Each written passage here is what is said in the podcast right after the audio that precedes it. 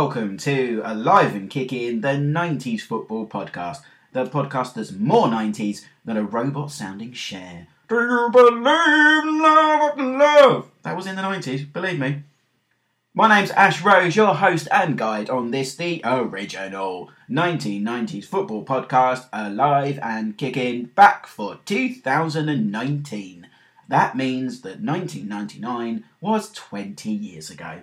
That's the first time I'm going to say it. I'm going to say it again in the second intro to the actual show. But yeah, can't believe 20 years ago, 1999, and all that. Uh, just a quick intro, just to wish you a happy new year to everybody, of course. Big thank you to everyone who supported us in 2018. We've got a few bigger and better things planned for this year. Uh, we hope to go live once again, so keep uh, your head on the Twitter feed for that, and a few more maybe video stuff. But yeah, I love you, kid. We want to build this 90s baby and uh, keep keep keep it going in spite of uh, increased competition and everything else out there. This is Live and Kicking, your original 1990s football podcast. Also, wanted to mention we have a bonus episode hitting your airwaves on Monday, well, probably Tuesday morning. We're recording it on Monday, where we'll do an FA Cup themed episode as it's FA Cup third round weekend. Uh, we wanted to squeeze that one in so you're getting two episodes over this weekend for the price of one.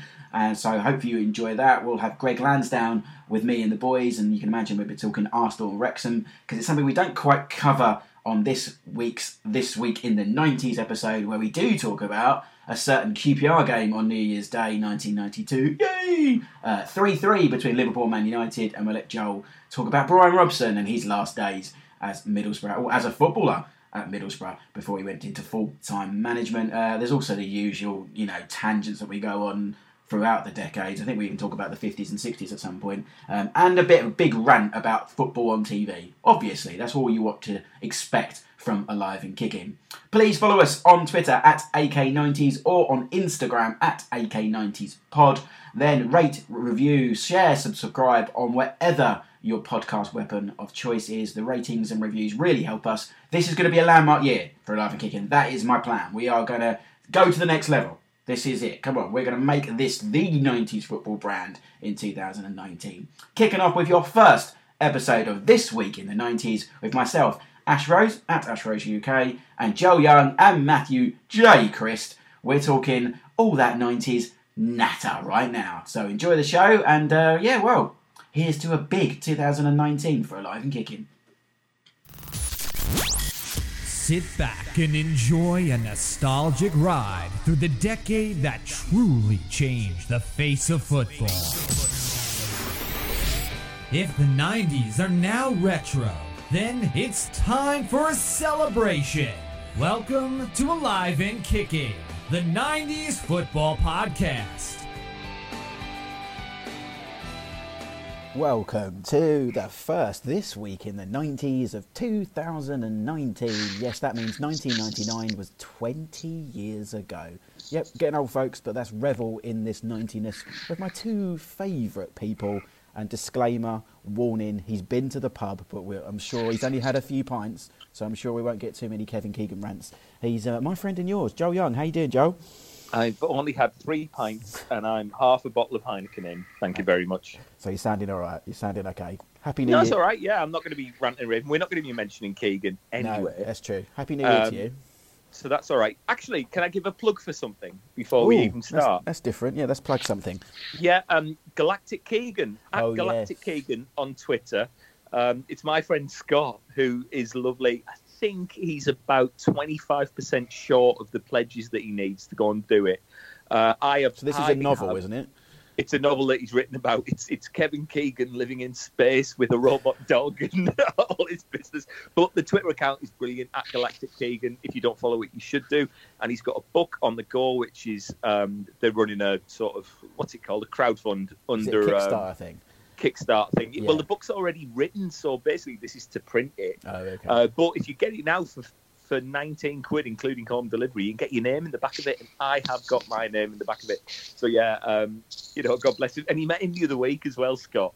Said Keegan was lovely and just was like, people would pull Keegan up in the street and go, Oh, you're living in space now. And it took him about a month to suss that what must was be a going bizarre on. thing. Yeah, absolutely. And especially like on space, social you know. media, which he wouldn't probably be involved in too much anyway. I don't think he's What even. made me really, really, really laugh is somebody somebody pulled Scott up on Twitter. Somebody tweeted the Galactic Keegan account and said uh, said to him, "Oh, uh, I think he mentioned something about Alan Hansen." And somebody went, "Well, Alan Hansen didn't play with." Uh, Kevin Keegan at Liverpool, actually, and he's like, "You do understand this is a story like involving Kevin Keegan living in space, yeah, and the the details. dog. Yeah, no, and a robot and a dog that talks to him."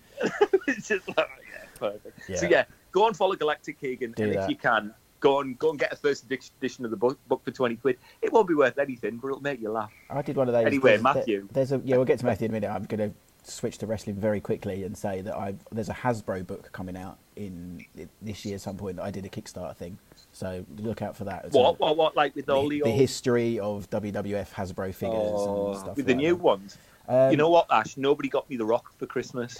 That's they. that was one thing I, I put on my list that I haven't got anybody to buy me lists. But um, yeah, I wanted the Rock one. I didn't Oh, get it. No, we'll get Oh, it for but you. you and your Kevin Owens. Yeah, I've got my Kevin Owens. I've got a few up there, but yeah, we'll get you the Rock. Don't worry. And if you want more wrestling from me and Joel, WA underscore Pod New Year's Revolution next week. Check that out. And- W O underscore pod. Yeah, not that's the W one. Did I underscore say pod. that was my accent, my London accent coming out? Anyway, Matthew Christie's here too, and he's just exciting venture. He's now writing for four four two. How was your Christmas? Happy New Year and all that, Matthew. Yeah, well, well, whatever. Are you sure he's only had three pints? I dunno. Listening to that conversation now, I'm starting to feel. So, uh, no, I've only had three pints. Sorry, I know that was really badly, but I haven't eaten. Well, well, here we go. You could get a ve- get a vegan sausage roll from um, from Greggs. A big, oh mate, this is the best thing ever.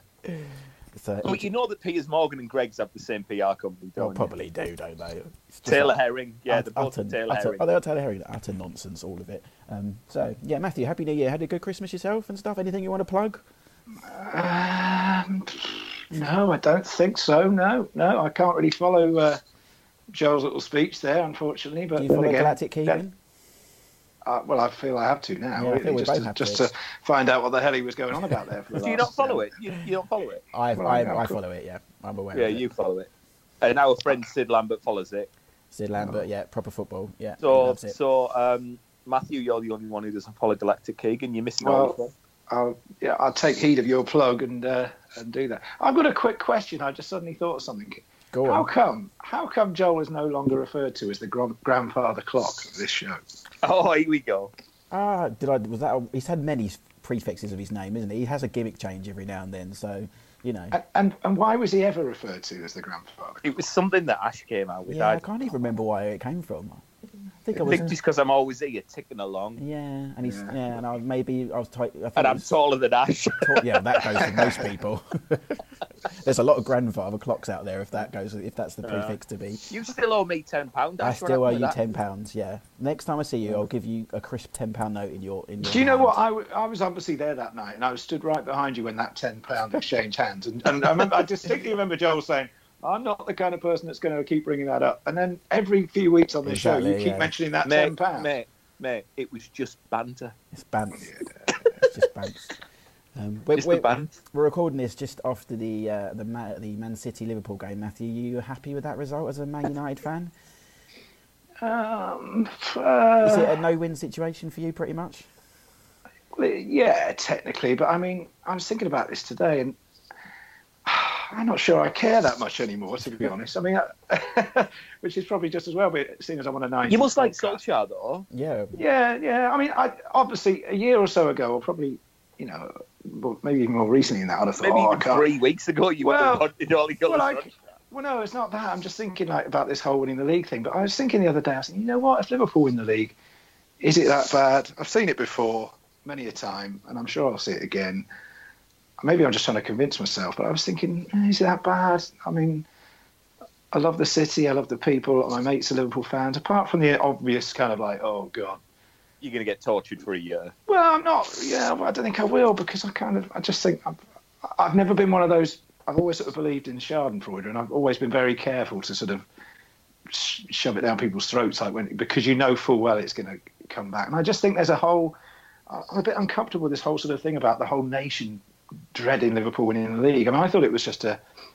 a United thing, but I've seen a lot of stuff on social media about people saying, "Oh, City have got to save us from Liverpool winning the league." Is that? I mean, I've seen a lot of that as well. I but know I- it's pathetic.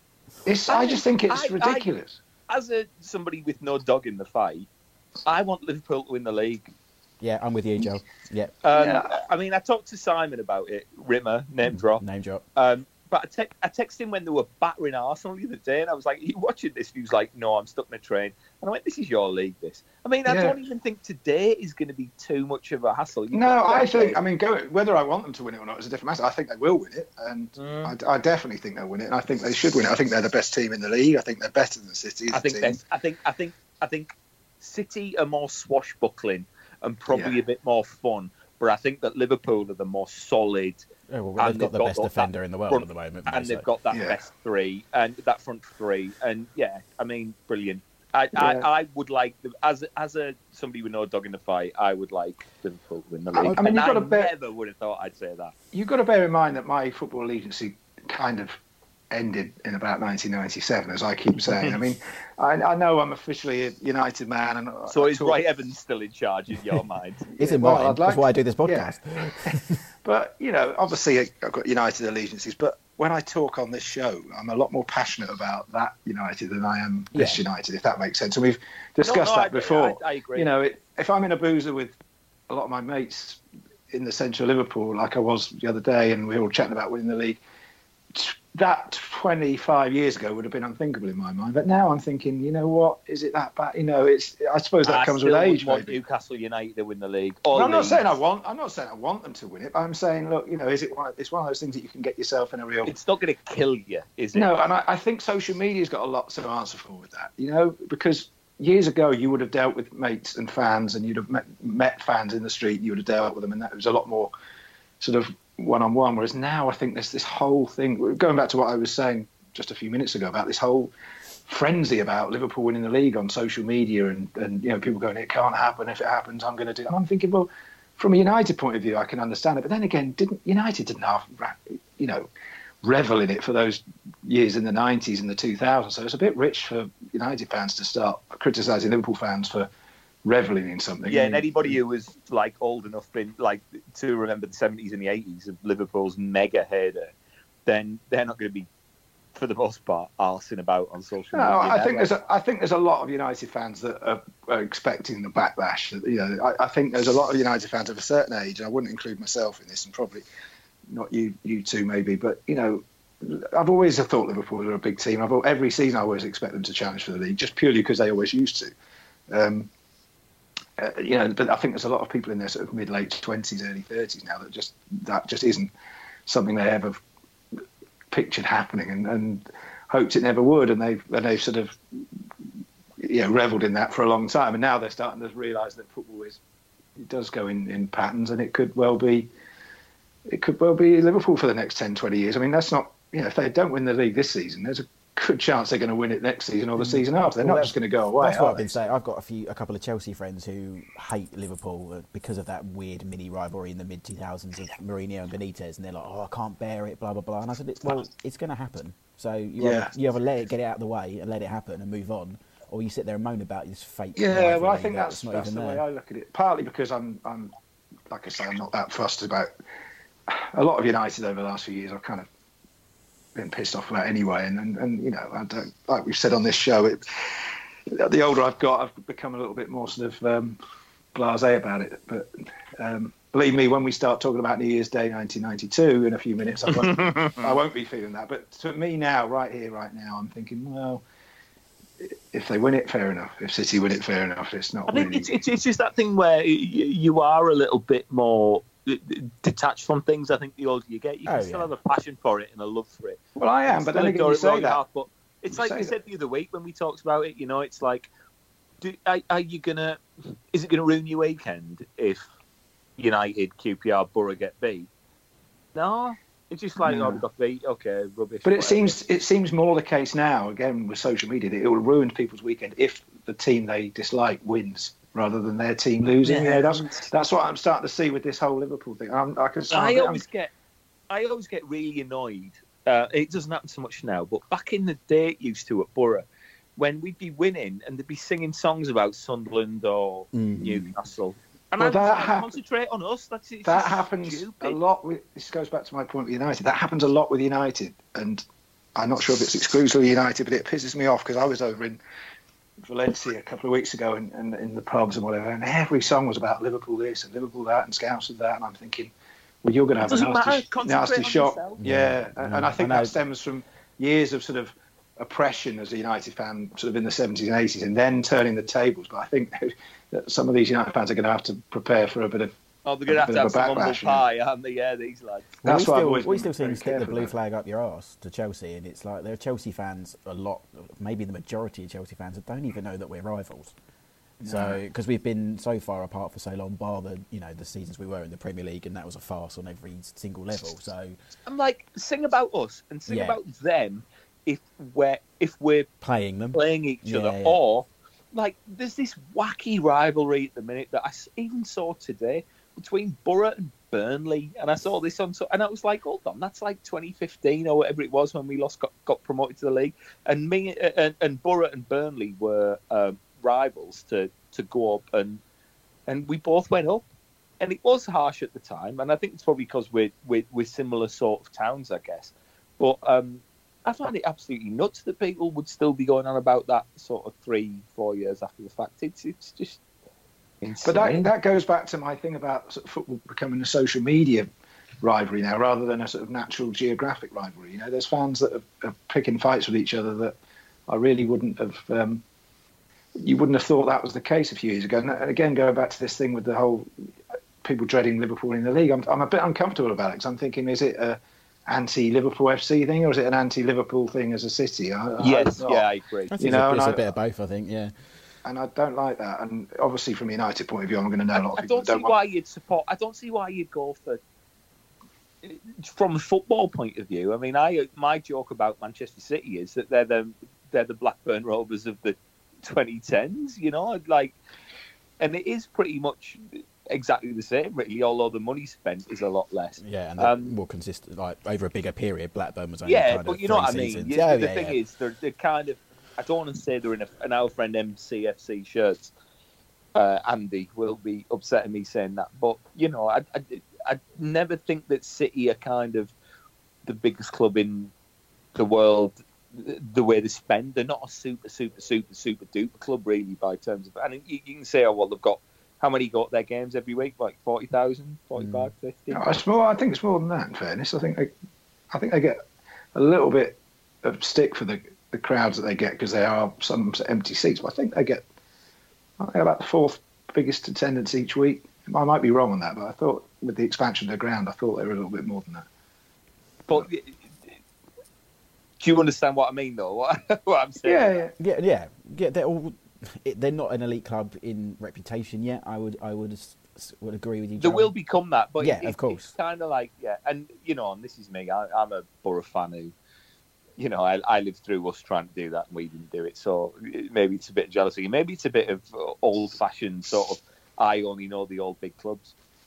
I think if they win the Champions League, that will open a Yes, whole new that'll different. be the- Well, it- because well, Arsenal never ch- won it, so there's you know there's a club there that's never won the Champions League that you would say at the moment would be bigger than them. This is a tangent I didn't think we'd get onto, but yeah, especially not in a '90s podcast. Yeah. But, I mean, it can mm-hmm. it can change. I mean, you look at Liverpool's history. You know, in the in the '50s and well, '40s and '50s, they weren't.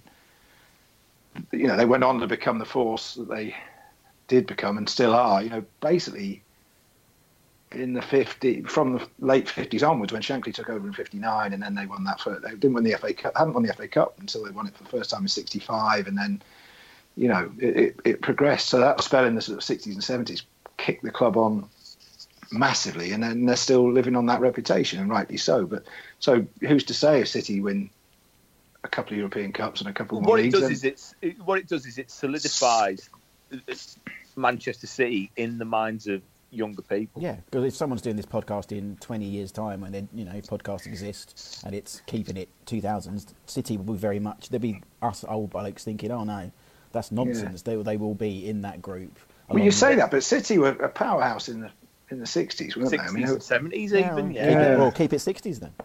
yeah. I'm watching it. There's a game that's come on my telly now, uh, and I'm kind of wondering whether Matthew would have been there. Liverpool are currently leading Manchester City. Neil Webb has just hit the bar with a header. Steve McMahon's on the ball now.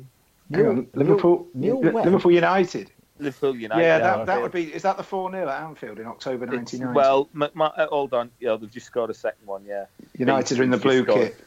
Yeah, United are in the blue kit. Yeah. yeah. The, 4 ma- 0. the Maple Leaf Blue. Yeah, Beardsley got a Oh. hat trick.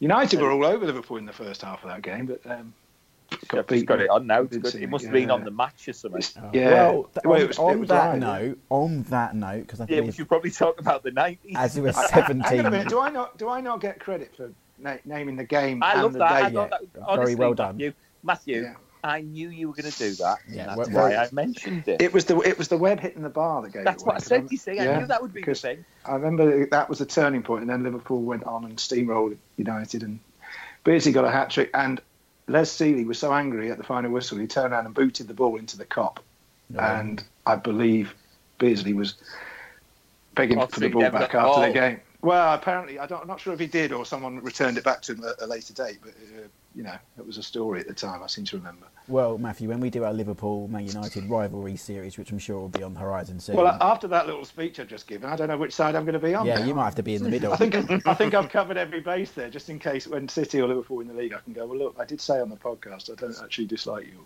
If anyone believes that, Well, okay. Well, Joel mentioned the match there. I'm going to segue somehow into the 1990s, and that's talk about the match. You briefly said it there, Mr. Mr. Chris. Uh, it's the 1st of January 1992. It's very rare on this podcast that I get to revel in such a result. Um, it's one we've touched on before, but yes, I'm going to go wax lyrical over this. This is Manchester United 1, Queen's Park Rangers 4. From I, and it was live on the Hold 19- on, you hold on. You've dreamt this. This isn't a thing. this is a thing. This is this is a, this is the thing for me growing up. I had t- I had the thing. t-shirt. I, I when I moaned at people on the last show talking about John Jensen and having the t-shirt when John Jensen scored, I had the t-shirt that had QPR for Man United one. Yep, I was one of those people that bought those t-shirts. The DVD came out, everything like that. Um, before we talk about the game, um, I've watched it back uh, this afternoon and, and with great revel. But before we talk about it, actually, do you know what I loved? And I know you'll love this, Matthew, because you you know you're best friends with Bezzies with uh, Elton Welsby. But the match, there was so as a TV show, the just with so many memories come back watching Yeah. ITV's the match. Brian Law and Denis Law and commentary, the graphics. I mean, it, it was so homely. And we talked about Yeah. the match a lot, but I, I know you're uh, uh, still a big fan of it. And this was one of the big games of, of that season on, on that TV show, wasn't it? yeah. Well, I, I, I had the pleasure of meeting Elton for an article in, back in the summer, and we. I think uh, his name is isn't his name Roger. Roger to his mate. That's mates. the end of my interjection into Yeah. this. Um, you roll yeah, and um, we shared a few bottles of wine in the summer and, and reminisced. And my, I did an article, and I was basically praising the match for, in my opinion, and I stand by this. The match sort of preempted what Sky came along and did a couple of years later, without getting the credit that Sky did. I thought the match was hugely revolutionary in terms of um, live football in this country. You've got to remember, before the match came along in the 88 89 season, televised football on um, terrestrial television was very hit and miss. They, there was a sort of a cartel between the BBC and ITV. They would Yeah. share it between them, and then some they'd get 10 games each at maximum. I mean, in, in the 85 86 season, I think there were only six live games broadcast or something like that. But um, ITV got exclusive rights in 80, for the 88-89 season. And the match came along and just complete. It just made it a, a, like an experience, didn't it? It was like a magazine show. You, you they put goal, cameras in the goal net. They there was a longer build up. They had um, regular guest players that had retired or injured players in the studio. You had Brian Moore. You had uh, Elton Welsby presenting it, the well-known Granada host, and they just sort of made it an all-round package. Um, at half time on the Sunday live game, they would show the goals from the day before, which was something we'd never seen before because back in the mid 80s, if you weren't at a game, you probably wouldn't see any of the action ever. To the Um, season it- video. Yeah, if you, if you were lucky enough to have a season video. But um, so I, I think it really revolutionised um, televised football. Obviously, they lost the rights when the uh, the Premier League came along, and I mean, it was a very close run thing. And I, I wonder how things would have changed if. Have we ever told I- that story? The sugar story? I think Yeah, we might well, I think it we have. Telly. Yeah. Blow them out of the water. Yeah, It came down to one Yeah. vote, didn't it? Yeah, Um, because you did your dissertation, didn't you, Mr. Young, on TV, football and TV, and that. I did, yeah, yeah. And the the, the blow, let, yeah, let's. Uh, you've got to blow them out the water. Sugar, Sugar didn't even trust his own phones to go and ring somebody. He had to, he had to run out to the payphones and was overheard by somebody saying that. Yeah, and he's he's since admitted it. Yeah, which is because the idea because it was originally it was the, the Premier the whole Premier League was an idea from Greg Dyke. Yeah, yeah. Um, Which is Well, and and five of the top clubs at the time. well, uh, which was Everton. Yeah, you know, Everton, Everton's Arsenal, the always Tottenham. one that, that I think is weird. Everton, Tottenham, and then City, Liverpool. No, it wasn't City. It was Arsenal. Everton. Not a big club. We just Everton, discussed that. Tottenham. Yeah. Sorry, I was Sorry, just, uh, was busy, was bu- busy dealing with a cat. Go on, carry on. Yeah, uh, but no, I completely agree with you, Matthew. It was it, something so sort of rinky-dink but comfy about their coverage. If you watch, you know, Yeah. Sk- Skies are obviously, you know, we're in 2019 now. The coverage is ridiculous from all the graphics and the build-up and stuff. But this was simple but effective. Like I Well, for anyone that I mean, I'm, I'm sure people will be that listen to listening to this will remember what t- football was like on TV before Sky came along. But I mean, you, quite often you get a game would start at three o'clock or three o five on a Sunday, and the coverage wouldn't start till five to three. Yeah. and it would just cut straight to Jimmy Hill on a gantry. It'd show the teams, the game would start, half time analysis, and finish. Sometimes the game, the tele- TV coverage would finish and there certainly wouldn't be any post-match interviews or anything. I mean, the game would finish and that would be it. You wouldn't hear about anything about it until the papers the next day. So, He had bullseye at the show, Matthew. yeah, I mean, famous. look what you could have won. I mean, even with the match, remember when Arsenal won the league at uh, Anfield in '89? The game, the, the coverage finished before they even showed the presentation of the, the trophy on the pitch because it had to Was that cut to the Friday night, that match? yeah, Friday night, yeah. Um, so you know, it, was so so different from how it is now. But I think, well, I don't think I, I know for a fact the match changed that. It, it sort of it, it gave everyone a bit of an insight into the into the teams. That quite often you'd have a roving reporter, you'd have Gary Newbon or, or Jim Rosenthal would go and, and do a, a piece in the in the changing rooms, or they'd allow the cameras into the changing rooms after the match or into the tunnel, and it was it set the way for what I think Sky. I think Sky took the baton and then moved on and took it a lot further, which they could obviously do then because they had hours and hours of time that they could Yeah. fill, whereas ITV didn't. But I said this in a piece I did, and I said it to Elton Welsby when we had a chat, and um, he agreed that they, they, they just tried to make it a, a football a TV spectacle, which it hadn't been um, up until then. And um, Yeah. I, I still still think that's the case. It was the, the little graphics as well, like the, the logo. I remember they used to do like a, a program, a magazine that you could go buy in the newsagents as well. There was a magazine, and you could buy the program if there was a game on the Yeah. Sunday. The, the, the match program was in the probably your newsagent's Bert's or whatever it was that you did the paper round for. Was it Bert's? Bert's was the one on my own. Frank's is the one I did the paper Oh, round yeah. for. Rivals, remember that? Um, Do, Yeah, do- that's it. so did Bert and Frank often fight? I, I, they they didn't get on. I don't I don't ever saw any They fisticuffs, didn't get but, on. but they It did was, get on. Was it like never the twain? Yeah, never the twain shall meet. they would they'd they'd cross each other on the other side of the road if they saw each other. I reckon. That's what I think. That's what I like to imagine in my head anyway. I remember on the on the program thing, I randomly have come across some the other day in my collection. I've got Southampton Liverpool from a, game in the early '90s, and it must be something I just picked up going to the newsagents. Oh, football, blah blah. blah. But it has- again, you didn't see any of this stuff, did Yeah. you? I mean, now you could go online and you can order a program before even, the game's even started, you know, and you get it delivered, or you can get it the next day, or you know, I mean, then it was such a novelty for somebody of that age to actually have access to Yeah. this this kind of material. That's what was so exciting about it, and something that not anyone now would understand. I think my favourite graphic as well, and I completely forgotten about this until I watched it earlier on, is they gave the man the match tennis The ball. champagne The champagne bottle that does this little popping motion, like a little GIF on the side of the screen before GIFs were even a thing. I was just like, oh, that's just, I just loved it. I just, uh, um, They, they, I think they branded it, didn't they? Yeah. That's a term. They branded it. You had the icon. You had, you know, the team team lineup when it came out. Had the match, the M for the match, Yeah. and it, it, it was just, it was, it was something we'd never seen. It was something that they'd done in America for years and years and years. You had the, the anchor, you had the presenter, you had the co- the commentator. You, you know, it was done so well there, and it had never been done here. Apart from maybe Cup final day, Yeah. but the, ma- the match made every live game. I think they only had about 20 live games to begin with, but every live game they had, they made an occasion of, and I think that's what they deserve a lot of credit for. let's talk about the game then. Um, we've, But you can. Yeah, I could talk. I could make a whole podcast about this just game alone. Um, QPR went into it six games undefeated. United eight games undefeated. I remember this is a game where we laugh as QPR fans. Everyone thinks they were there. I don't know the QPR attendance that day, but obviously it would be very marginal being at Old Trafford. I wasn't there. I admit. I was at my nan's house watching it on New Year's Day with my dad, um, fully expecting us to uh, maybe grind out a point because we were in good form and we were a decent team at the time. But never did I think the result that I saw in front of me would happen. Lots of bouncing around the room. Uh, Matthew, where were you in this uh, this famous day?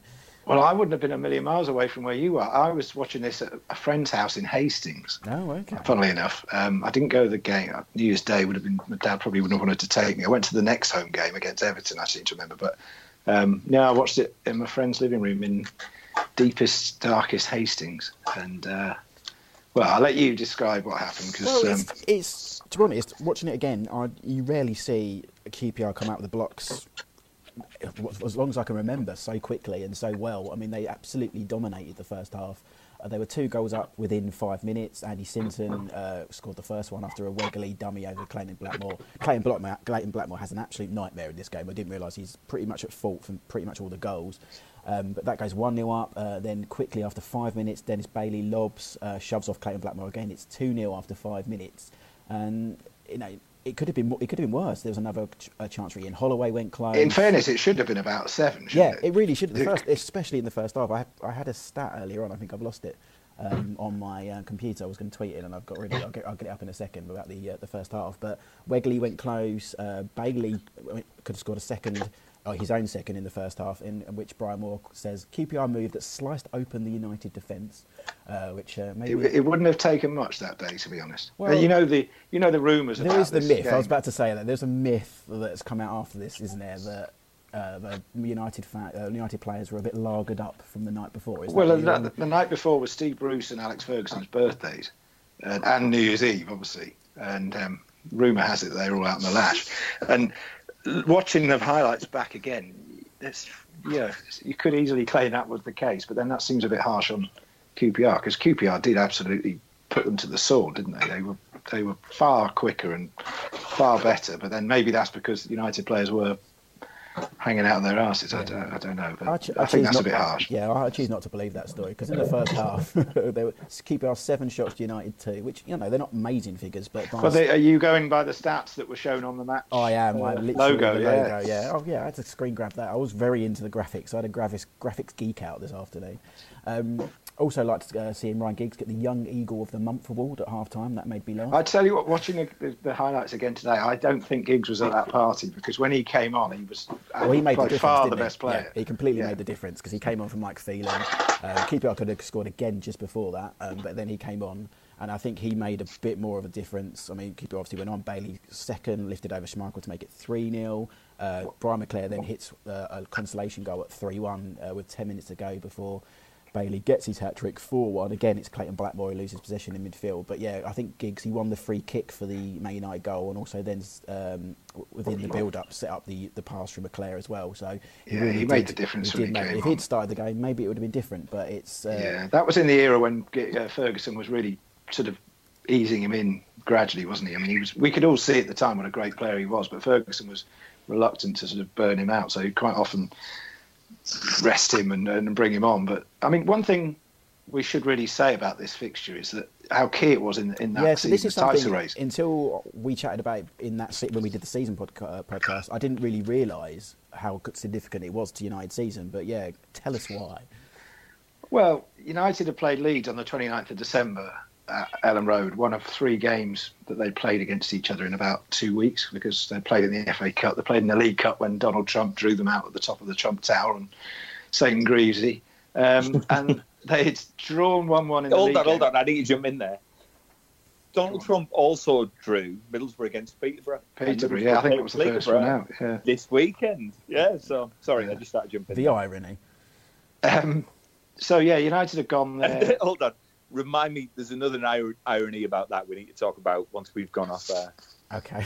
All right. And you, you've, pro- you, you probably had about another six bottles of Yeah, Heineken go, go to ITV2 for the the off air section of the podcast. Carry on, Matthew. Um, yeah, so United had drawn away at Leeds, another game that was live on the match. Um, but going into this game, I think United were two points clear at the top. They'd only lost one game all season. That Yeah. was away at Sheffield Wednesday, which I was at. I remember Alex Ferguson getting hit by a coin thrown from the crowd.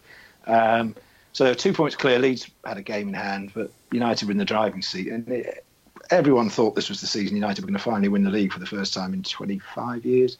Um, it was all. It was. It was. I wouldn't say it was theirs to to give up because Leeds were a good team and uh, they were fighting hard, but they were two points clear, and everyone thought this was a, a given this game, and obviously. QPR went there, turned United over, and it really did turn their season because they'd only, lost once up until this game.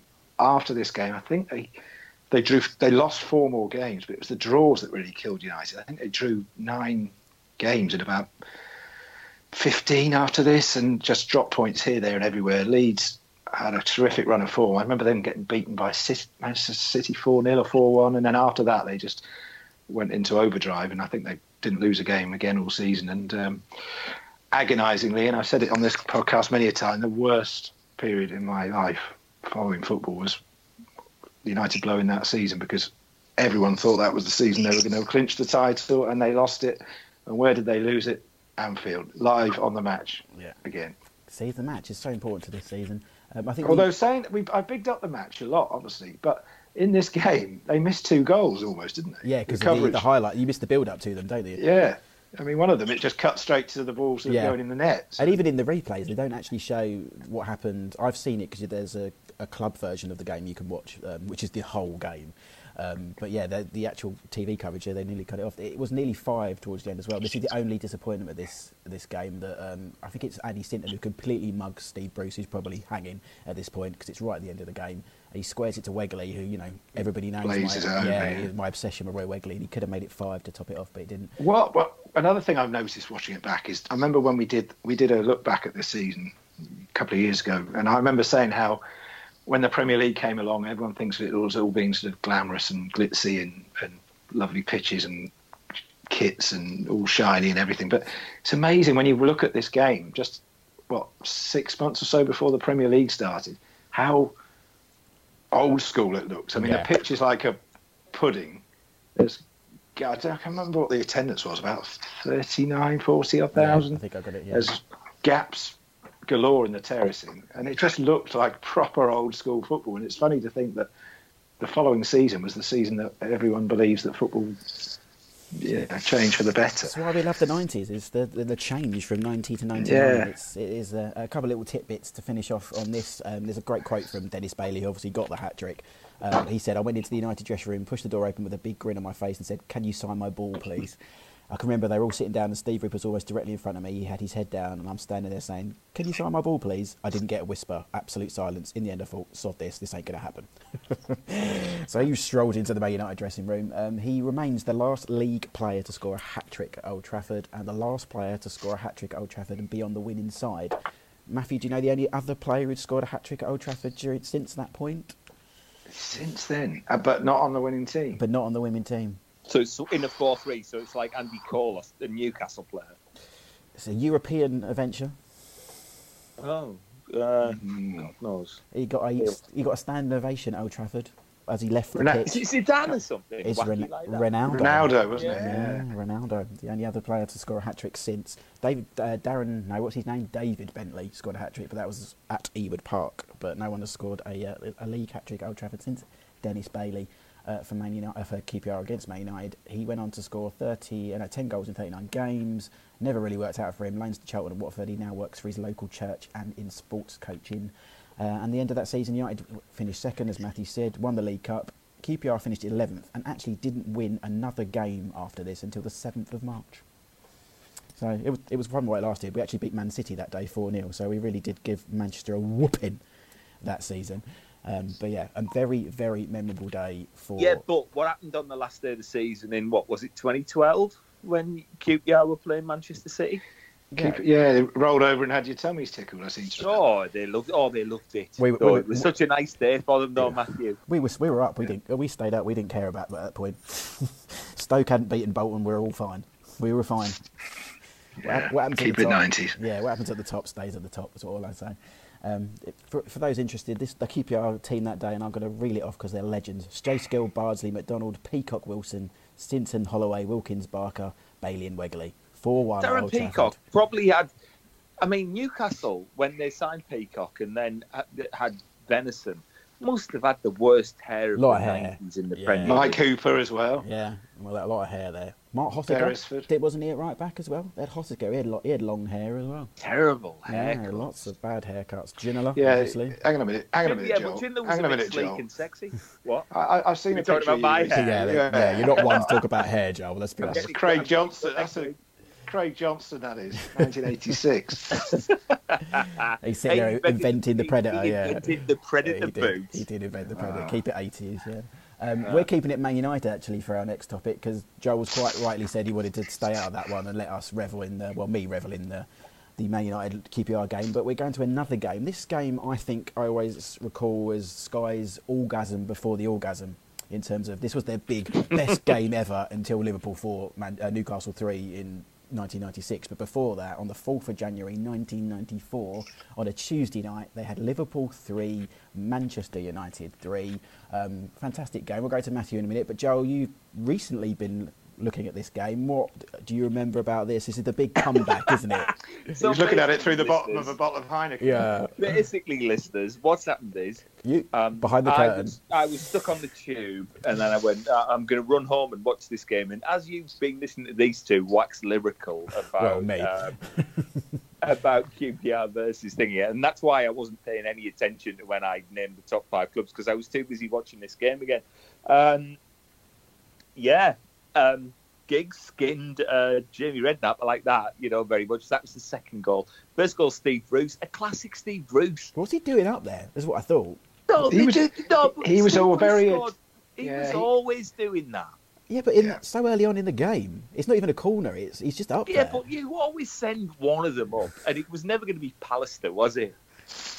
Yeah, not with, not with his, It- not with his It is, a, it is a strange point that actually because I remember. Do you remember Bruce scored 19 goals in the season in was it Yeah. 1990, 91?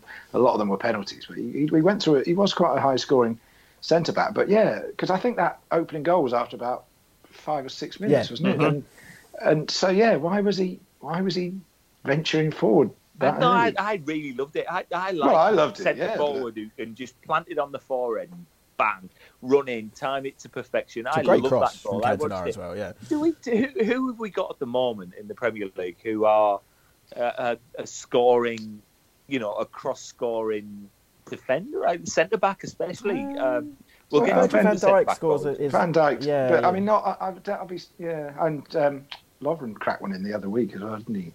Uh, against Newcastle. They're, they're no David Unsworth, are they? Let's be honest. Or Steve Watson. No, but I, like at Borough, we had um, we've got um, oh, oh, it was Hugill that scored the other day, but um, it, it, Ayala gets a lot of them. Aden Flint, the nine foot tall defender, he gets a lot of them when crosses in. That, that, that, is, is that a bit of a lost art? so. It does seem yeah. a bit. Uh, the only thing I'd say is quite often it's from corners or maybe when the defender's going up, but it's very rare that a defender scores after five minutes for a header. Oh you know, from yeah, six I, yards I out. remember that. But I mean, maybe I mean that was obviously part of the plan. Just send send big, massive Steve Bruce up. Actually, while I think about it, Steve Bruce not taking the uh, Sheffield Wednesday job until the first of February because he wants to go and watch England versus West the West Indies in the West Indies at cricket. Is my favourite story of the year. What does he oh. expect to do? Has he just sent them a list of players that he might kind of like? But that's like, do you remember on Championship Manager you could take a manager holiday Manager and come holiday, back in for you know you could set the. li- As soon You as can- I saw it, as soon as I saw it, I was like, "This is the greatest thing in the world." Yeah, because this is on. This is apparently the story. This is on my bucket list. This Yeah. is what I want to do. It's, I I, don't know why they're waiting for him either. I mean, um, he's, he's long past his best, Steve Bruce. I think he's a bit of a myth in modern day football as a manager. So yeah, I don't know why they're even bothering waiting for him. But can't be. I don't think there's anyone who's managed both Sheffield United and Sheffield Wednesday, is there? Not that I can remember off the top of my head. But he but he's got form for that though, hasn't he? He seems to have managed all kinds of. He managed Birmingham, and Villa, didn't he? yeah, Birmingham and Villa. Yeah, yeah. He's been about Steve Bruce. Just don't. No, he's been linked with us. As long as he doesn't come to Borough, I'll be He honest. must have a great- Sunderland. he? He must have a great pension scheme, mustn't he? Because Oh, I mean, all those clubs yeah. he's been. I mean, no wonder Alex Bruce is so lippy on Twitter because he saved his houses. Yeah, he, he is very safe. Yeah. Well, it's like Stoke. They're already linked with bloody Allardyce and Moyes, aren't they? And it's just like, oh, here we go again. But The British Managers Club, yeah, exactly. Well, at least as they- talked about on Athletico Mince, and obviously I've got to give a big shout out to Andy and Bob. we're all slipping. Anybody who's listening to this is listening to Athletico Mince anyway. So Yeah, you know. exactly. They're slipping down to the championship. These uh, these manager club now, aren't they? So at least they're going down the level of the leagues. Um, but yeah, let's going back to this game. Um, I mean, this is a very different Man United, Matthew, isn't it? Because this is a Man United going into this game leading the Premier League. Liverpool in all sorts of mediocreness at the point at this point, eighth in the league, and a team that included you know Julian Dicks. Um, young players, people, uh, Steve Nicol on his way out, Bruce Grobbelaar kind of on his way out. This was not a livable team, certainly not of what you're used to. And this Man United, this is, do you know what? I was thinking this earlier when I was watching this game. This is probably my favourite Man United team. I think, Yeah, it was it was them at their peak, wasn't it? and I Is think that Kanchelskis there at this yeah, point? yeah, I think that that spell that they when they went three 0 up, they were three 0 up within what twenty odd minutes. Must have 25 been minutes. yeah.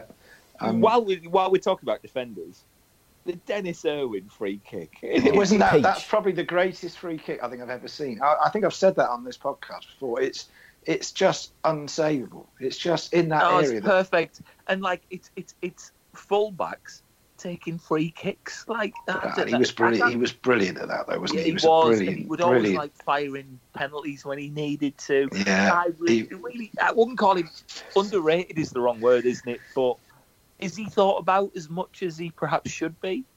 Dennis Um, well, I think he is among people that think watch he- that team, but maybe not. the- you know, if you did a Man United all-time eleven, I can't think of anyone else who'd be at left back other than Denis Irwin. Surely, well, not for our generation. No, I mean, I'm trying to think who's come along since. not even Si- or Evra. I don't think. Well, I think Evra would probably get the vote, and the fact Really? that when when it well, He's when a it comes to these polls, player, isn't well, when it comes to these polls, people basically just go by what the last thing they remember, don't they? It's like when people vote for the greatest record or whatever, they just go by. And like whatever's number one just turns up Yeah, number four. but I mean, week. if I think I think if you followed United for any length of time and, and knew and knew your stuff without sounding snobbish, you know, you've got to put Irwin in there. I'd Right, say right, because he, so- he was key. He was key. He, he was key in a time when well.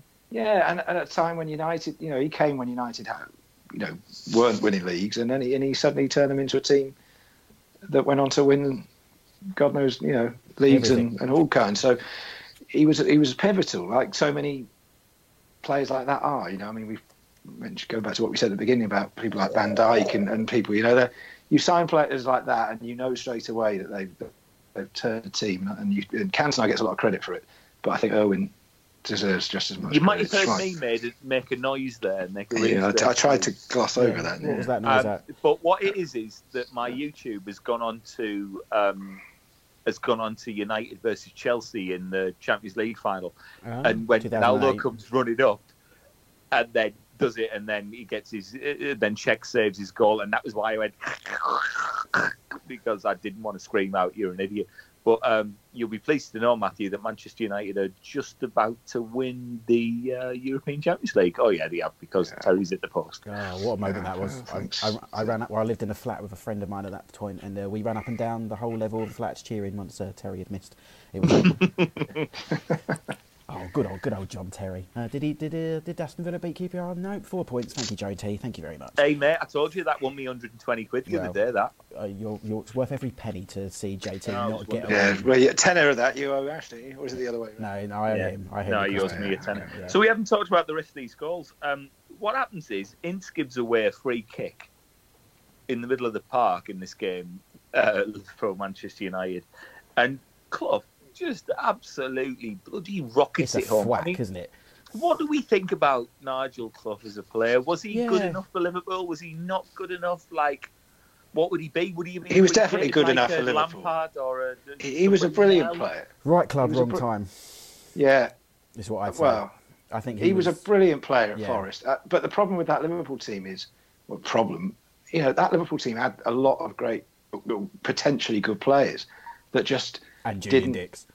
well, they just didn't work out. I mean, my old mate Mark Wright was playing there. I, mean, I remember when he signed for them. he was one of the top centre backs in the country, wasn't he? I mean, he Yeah, was, was England, he- uh, off and he was the World linked strongly with linked strongly with United. I mean, I think United went for Pallister in, in the end, but um, you know, two point three Two point he- three from Middlesbrough Football. Club. Yeah, yeah. Um, you know, so there were all these key sort of players that they, they would sign, and, and I mean, they, these days you'd call them marquee signings, wouldn't you? They were sort of like the, the top. Dean Saunders was one of them. Mark Wright, um, Nigel Clough. You know, they sort of wanted to get all these the best players from various clubs. They did it with Collymore, you know, but they didn't. I don't think they did it in a sort of organic way that that they are doing it now, and, and maybe like City are doing it now. They're not. They're not putting the right pegs in the right holes. I think they were just going, oh well, he's the best centre back apparently, so we'll buy him, or he's the best centre forward, we'll buy him. And sometimes that doesn't always work. And I don't think the didn't for them. transition worked, did they? I think they had two generations not quite mixing. Because you look at this team, it's like you've got John Barnes, Ian Rush, Steve Nicol, and, and then you've also got the new signings like Nigel Clough and Julian Dicks, but then Yeah. Robbie Fowler and Jamie Redknapp. It was too much change going on Yeah. at one point. Well- Well, there were me. two. There were a lot. Of, it's amazing how a lot of those Liverpool players still stayed in that team for so long. I mean, Barnes, as much as I love him, he's one of the best players I've ever seen. But he, he seemed to stay in that Liverpool team for a long, long time when I think he probably shouldn't have done. But and I remember know. him at Cheltenham, and that was in the uh, sort of late nineties, and he's still he's still going then as well. So he still went on for a bit. But, but I um, mean, you know, like you say, Nicol and you know, all great players in that sort of 87, 88 team. But to think that they were still there, what six years later. Um, yeah, I think the trans- it was a transitional period for Liverpool that seemed to go on for about ten years, yeah, didn't it? yeah, the nineties basically. After Yeah. they won the league in, in 1990, um, we haven't talked about the, the winner. The win is, is kind of amusing at the same time. It's a, a Neil It's not a winner. Oh, sorry, equaliser. Sorry, uh, from a Stig Bjornebye cross. I don't think we mentioned that name many times on here. Um, he heads it in. It's because it actually was three two at half time. So there was only one goal in the second half. This came ten minutes from time. It- you've never seen a game turn so quickly. When United, I think United were almost three up too quickly because they were absolutely rampant for that twenty odd minutes, and then as soon as Clough pulled that goal back, it was like there was a, just a complete switch in the atmosphere. The, the Kop went mad. Um, you could just sense there was a change, and then certainly when it went three two, I think Schmeichel was seemed a little bit wrong-footed for at least one of those goals. He one of them he just sort of rolled, let, lay down and let it roll past him. But I think when it went to three two, I think I at the time expected Liverpool to win it. It just seemed like a complete change of uh, momentum. So I wasn't I wasn't surprised at all when it went three three. But he seemed to headbutt one of the, the defender that he beats for the header, and he's trying to celebrate Yeah. with Jamie Redknapp, Re- and he's he's half kind of half concussed because he can't really stand up. Um, Neil Ruddock, and that must have been some whack because obviously Neil Ruddock's a, he was a big guy then. He's even bigger these days, but he was a big guy then. Um, and it, and it's three three. I mean, it's where's it stand for you, Joel? I mean, in those great early games, you've literally just watched it. It's it's end to end stuff, isn't it? Oh, I, I, I quite enjoyed it. You know, I'd sort of not put it out of my mind, but I think, like you said earlier on, Ash, you know, it's been overshadowed by Newcastle and mm. Manchester United and all that business. But I really enjoyed it, and I was completely impressed by Nigel Clough. Yeah, I, I, I think he was a great player. I think he was just unlucky. Again, again he, his England career, wrong time. You know, England. It's kind of like, do you think it, it's sort of like, yeah, he came at the wrong time there. He he came through Nottingham Forest under his dad, so there's always that sort of nepotism. Yeah, Yeah, there's always that always said. And then at Liverpool, he went in in not a bad Liverpool side, but probably by their standards of the last 20 years, a failing side. So yeah, And, he did, um, and then he did okay at City after that as well. But again, at the City team on the on the way down, so he never Yeah. really made that right move at, at the right time either. Um, great kit, has but you know, his, his, well. in his management career, he managed to make beat Middlesbrough in the quarterfinals of the League Cup he the did. week. Yeah, So you know, they're going to get battered in that semi-final, aren't they? Let's be honest, absolutely battered. But yeah, I mentioned the kit, the great Man United black kit. It's one of the best kits of the decade. I have to say that. Absolutely sharp view cam. Sharp view cam. Mwah, absolutely adore that kit. And also, going back to the graphics, I was talking about the match earlier, the Sky graphics in this. I don't know if you guys noticed this. The, when Liverpool, uh, when Man United are 3 0 up and they show the First score. thing I noticed, It's the, like the, the, half it the fills screen. the screen. It just comes up and it goes. Well, it does that on every goal. It goes. I know. "Wow." So it's like, wow, that's new. Calm down, You know. Sky. Calm down. I kind of quite like that though. I wish Yeah. they'd do that now. I I think just it's a shame. I think it's. I think they've gone very sort of generic. Sky, Yeah, with the well, not just Sky, but same with BBC with their awful FA Cup coverage. You know, it all goes very Oh, generic. don't even you don't. You know, on you've always got to have a poem or somebody rapping or, or some kind of. or something arty. Yeah, It's like, come I- on, let's I'm- just talk about the football. Just, I'd love it to just still keep that same Monday Night Football or the sun, Super Sunday graphic, almost as a tradition. You know, like how Match of the Day has kept the music. think- It's, Here What we the go, issue is, here we Matthew, go, with the- is it. That's what they should have kept. with the with the BB with the BBC, the issue is is they've got to make it all inclusive, so they kind of have to include all that stuff to try try to get people into the game and blah blah blah blah blah.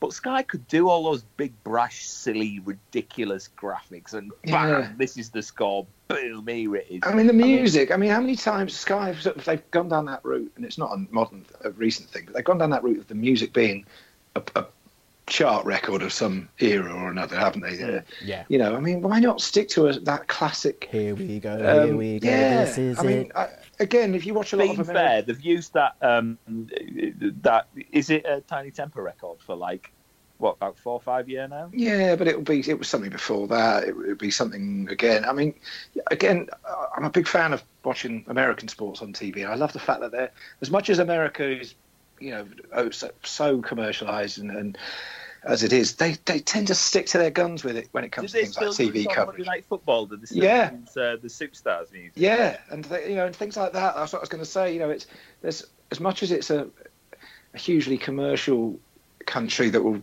you know, sell its own grandmother for a dollar. It will. It tends to stick to its, its traditions. I mean, you know, the fact that there's no sort of shirt sponsorship, and you know, it just seemed.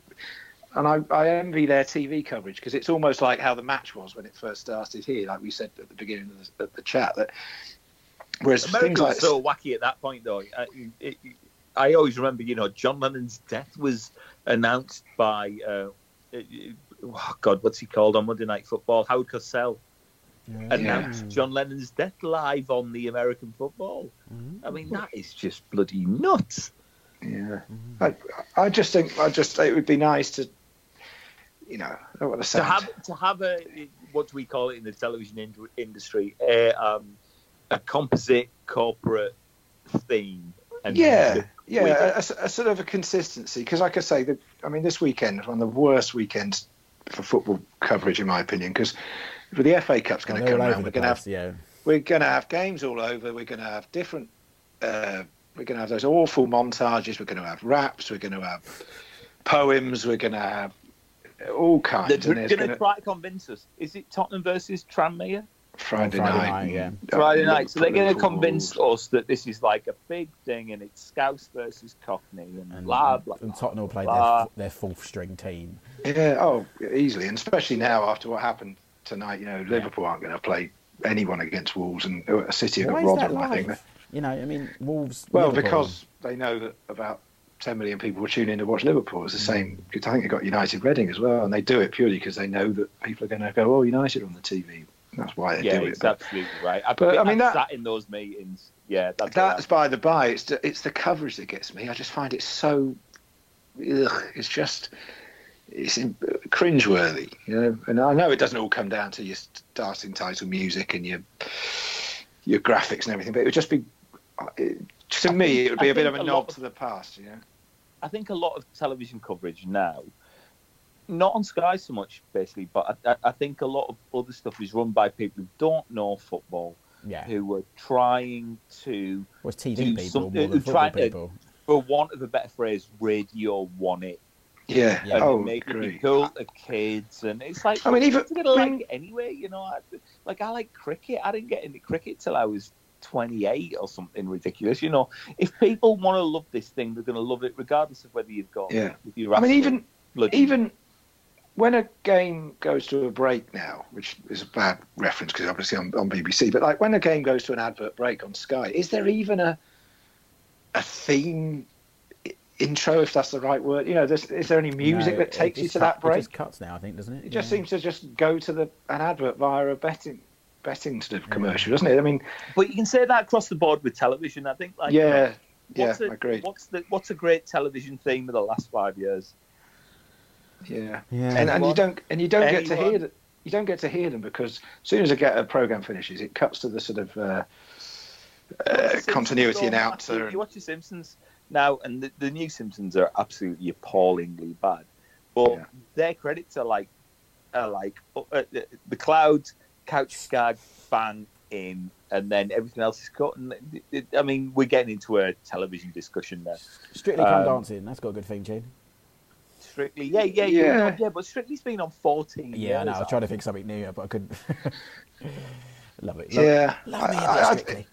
there's obviously Sunday people that do. is only Sunday brunch has been on six year, Is seven really? year. I don't know the theme tune to that. No, no, no, no, no, no, no, no. I just, wa- I did, I did really. I just wanted you to do it. Yeah, you asshole. Honestly. Um, we've gone on for a massive tangent, and we've still got one tiny subject for Joel to actually have get his teeth into. Um, so just wrap up on that. Well, it's not. It's, I think it's more for Matthew, to be honest. This. No, no, you, you, you talk. I'm going to catch up with you and have about three cans of pear cider. while You've you got do best that. cider. well, this is only a Man, little, I'm not even honestly. it's a little tidbit because there's a lot of Man United, and obviously I, I talked about QPR. So I, I, this is just something that I happened on the first of January 1997. It's a player we've talked about. It's an excuse to say uh, about that famous picture as well. It was the last time Brian Robson laced up his boots. His last ever professional game.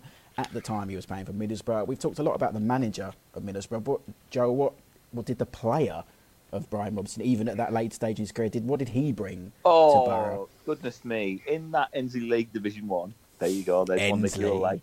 Um, You are the was- number one. Now that was a great TV theme tune. he was he was really really excellent, and I was there for his only goal that he scored. Oh, that was going to be Um, my quiz question, but you've beaten me to it. Go on. It was Port Vale yeah. on a Sunday afternoon. We were live on Tyne Tees, and I was in the Dolly end, which used to be able to get in for like a fiver to go and watch the Borough. And we had like one Dolly card, with like a, a UB40, uh, actually. And we would hand it over to each other. So one would go in and then hand it back, and then the next one would go in. And yeah, it was uh, it was against Port Vale. It was, it's a great goal as well if you want to go and yeah, watch I watched it. earlier. Yeah, I watched it. Oh, earlier. it's a, it's like a rocket from outside the box, and that's the only goal he scored for us. Um, I the uh, look. I know that Middlesbrough are what they are now. You know, Tony Pulis is in charge. We've got the stadium, but blah blah blah. But Brian Robson was the most. In, I would say he's in the top three most important men in the history of Middlesbrough Football Club. claim, big claim. I, I, I, I don't think it's wrong. I would say Steve oh Gibson. no, I'm not. Yeah, I would say Steve Gibson, Brian Robson, and I mean, I'm not going to say Juninho, probably somebody wacky like uh, Wilf Mannion or somebody I would say. Um, but those two, um, Gibson and Robson, absolutely the most important because we wouldn't have got all of the fun that came after Brian Robson. And now all that's faded away. Now we are essentially the club that we were 25 years ago, I guess. Yeah, actually, not 20, six years ago because we're in 2019. You know, with the club that Lennie, Lawrence had now, because we haven't got that excitement of having a new stadium, having one of the greatest ever England players as our manager. We just don't have that now. We're just a very born average club. But Brian Robson, he always says that, you know, the first time he came to Middlesbrough and he drove around the car, he said it was full of kids wearing Manchester United, Liverpool, Arsenal shirts. And he said that by the time he left, it was kids wearing Middlesbrough shirts everywhere he looked. And I, that's the best thing he did for yeah. What more that can you town. do? Yeah, is that uh, even now when I go home, everybody is wearing Borough shirts. You don't really, you might see the odd one, but you don't see that anymore. It's um, Brian Robson, fantastic. Although that game, you know, obviously he decided after the three point debacle that he should basically play himself and him and. Have you got the list there? Who played that day? Oh, the the one time that I haven't, Oh, I can God. get it up. I mean, though. it must be. I'm, I'm guessing it's kind of Steve did have it Vickers earlier, and actually. Schwarzer and Oh no, I have Do you got wanna have it. a look at I have got it. No, I no no, I didn't let you down. I have got it. Yeah, I can tell you the whole team. Walsh Go on, Cox, Walsh Cox, Vickers, uh, Craig Liddle. Walsh. I mean Walsh for it. Have I told you? Have I told the Gary Walsh story before? Shorts back to front. Yeah, there you go. That was Yeah, that's on the new. That's on the 2019 bingo card. There Yeah, yeah. Uh, Clayton Blackmore, uh, we've mentioned a lot tonight. Emerson, Blackmore. Juninho, Mustoe, Brian Robson, the great Mikkel Beck, and uh, Fabrizio Ravanelli, and then Hignett came on for Juninho in the 79th minute. God. Have I told you the story about um, Clayton Yes. Blackmore? I don't know about Clayton Blackmore. I thought you were going to say Emerson. Ah, you see. Um, Clayton Blackmore. Um, so once in the program, we were just laughing because it was we used to do like a play profile Yeah. every week, and then it, it was Clayton Blackmore. It's like, what's your favourite type of music? Soft rave. So we laughed at this for years and years and years. And then about 18 months ago, we tweeted him and said, Clayton, why do you like soft rave? Like, what was the crack with that? And he said, Oh, I only said that to impress my girlfriend, but I soon got rid of them, and now I'm shagging somebody much better. I was like, Get it, Clayton. What is soft rave? That's what I Like, know. I, I would guess it would be things like Rozalla. Well, it's, be- it's beyond Yeah, I was going to say, I was going to say early '90s dance music. Yeah. Yeah, it was like Which- sort of which like is Rozalla, not, isn't not quite 2 Unlimited, but 2 Unlimited. Rozalla and um, yeah, Kym Sims, Okay. people like that.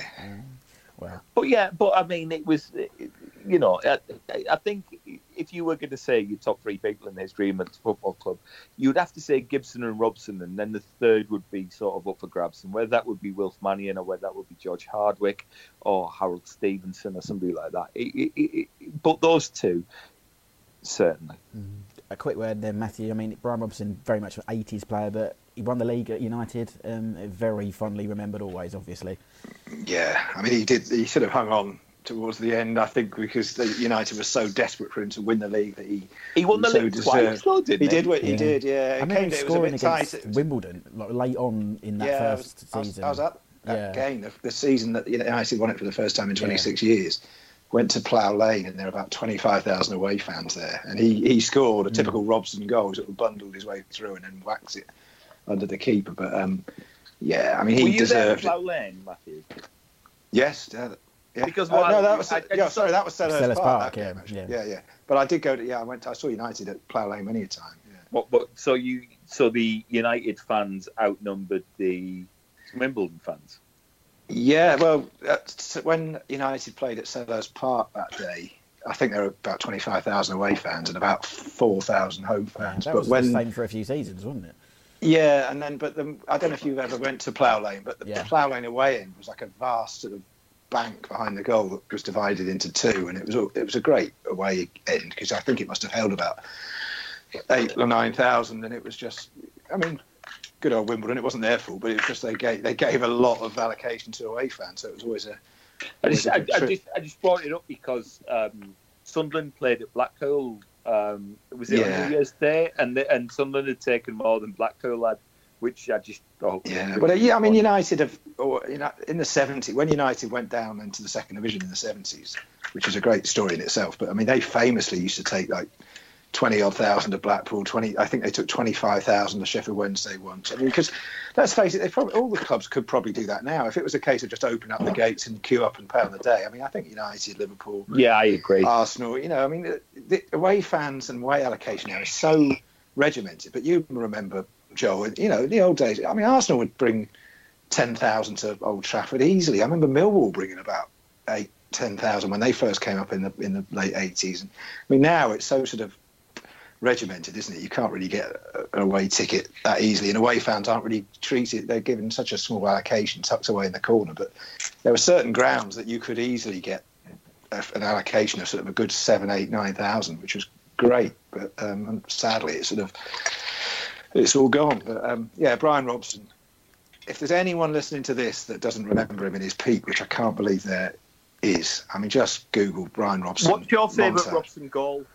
85 semi-final replay. Oh, that was quick off the Mate, mark. Straight in, Waddy, straight in there. Straight in. um, Liverpool United drawn at Goodison Park in the first game, an epic um, replay on the Wednesday night at Maine Road, and Brian Robson steams through, gets plays a one-two, and goes through and puts it past Grobbelaar from about. Where would he be? He 30 was yards. what, like he was 1.5 million from West Brom, Yeah, signed by Ron Atkinson. Yeah. yeah, 1981. Yeah, Um, where is he?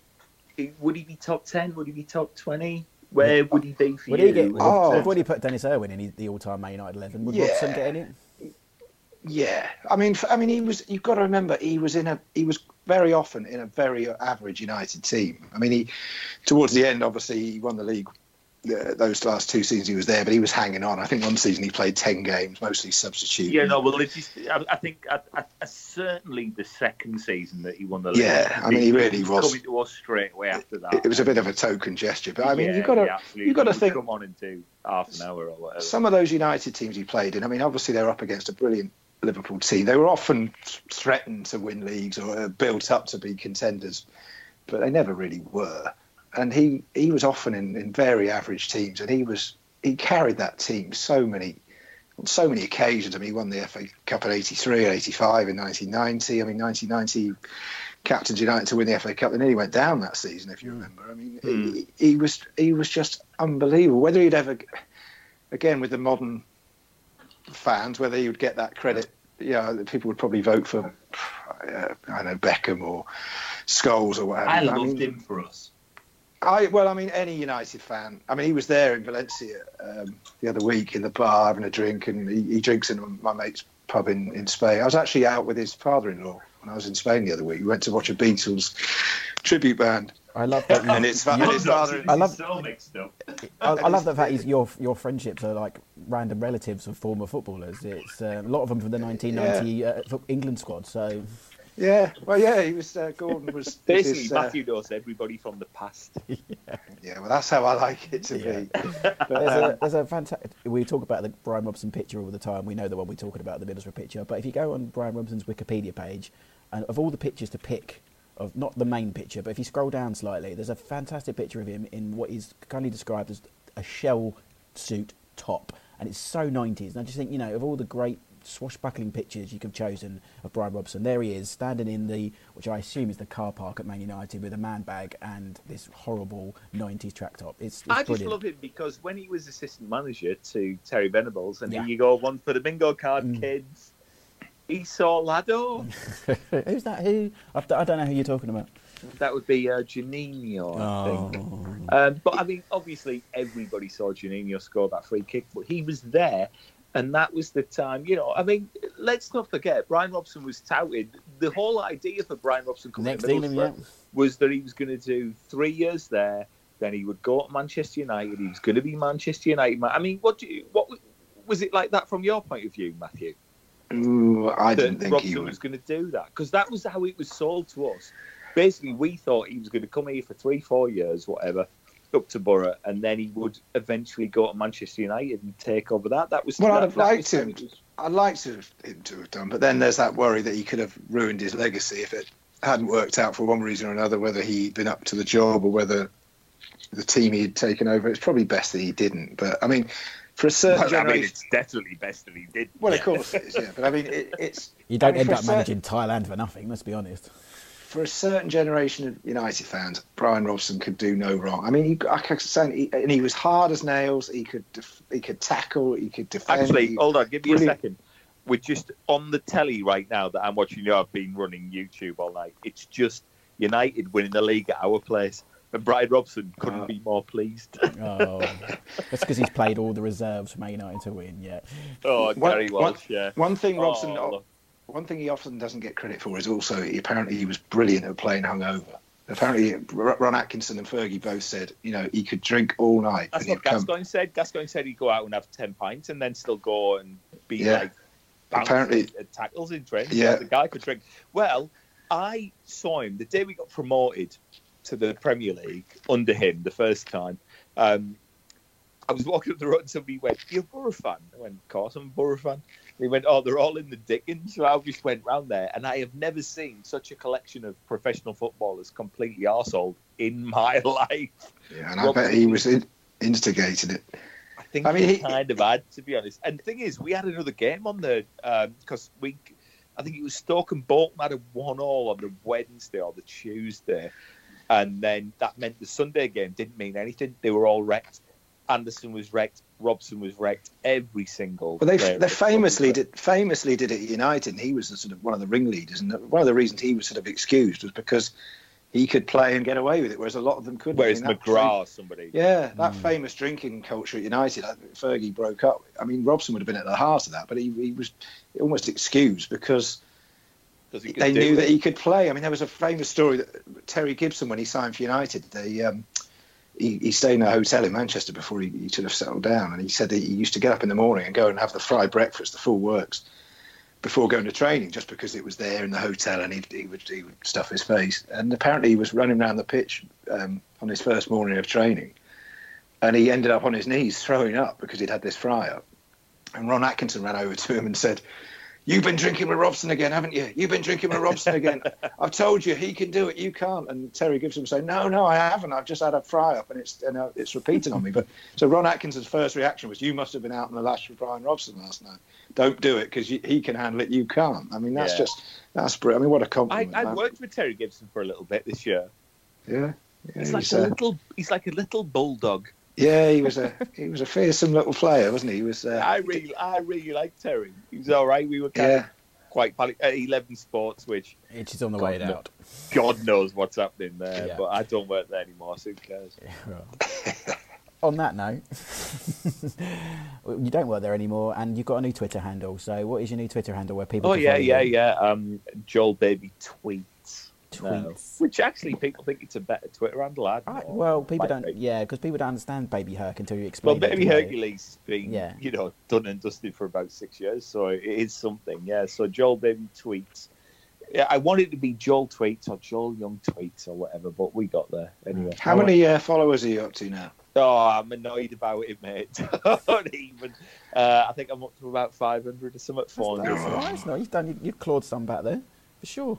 Well, yeah, but I think a lot of it is people who don't want to talk to me anymore, and it makes me a bit sad. I can't believe that for a minute. yeah, No, yeah. who you who would imagine- those be? Ben? You imagine all these famous people who had me on, uh, who were friends with me, who now don't want to talk to me on DM. And, and you're back But to let's your. not talk um, about let's not talk about talking to people on DM. You're, talk, you're back to your, your your voice profile picture as well. You keep changing your profile picture, and you're back to the voice. I like the voice one though. it's It's, good. Oh, quite it's a good that. one. Yeah, it's a good one. And it's back on TV soon, isn't it? So you're in. You're in It's time. on on Saturday, I guess. Oh, yeah. there you go. Um, Matthew, you haven't changed either, but what is your Twitter handle anyway? No, no, I haven't changed. Still the same old, same old. Still hanging around with uh, relatives of old footballers from the 90s and 80s. Um, it's at Matthew J. Christ.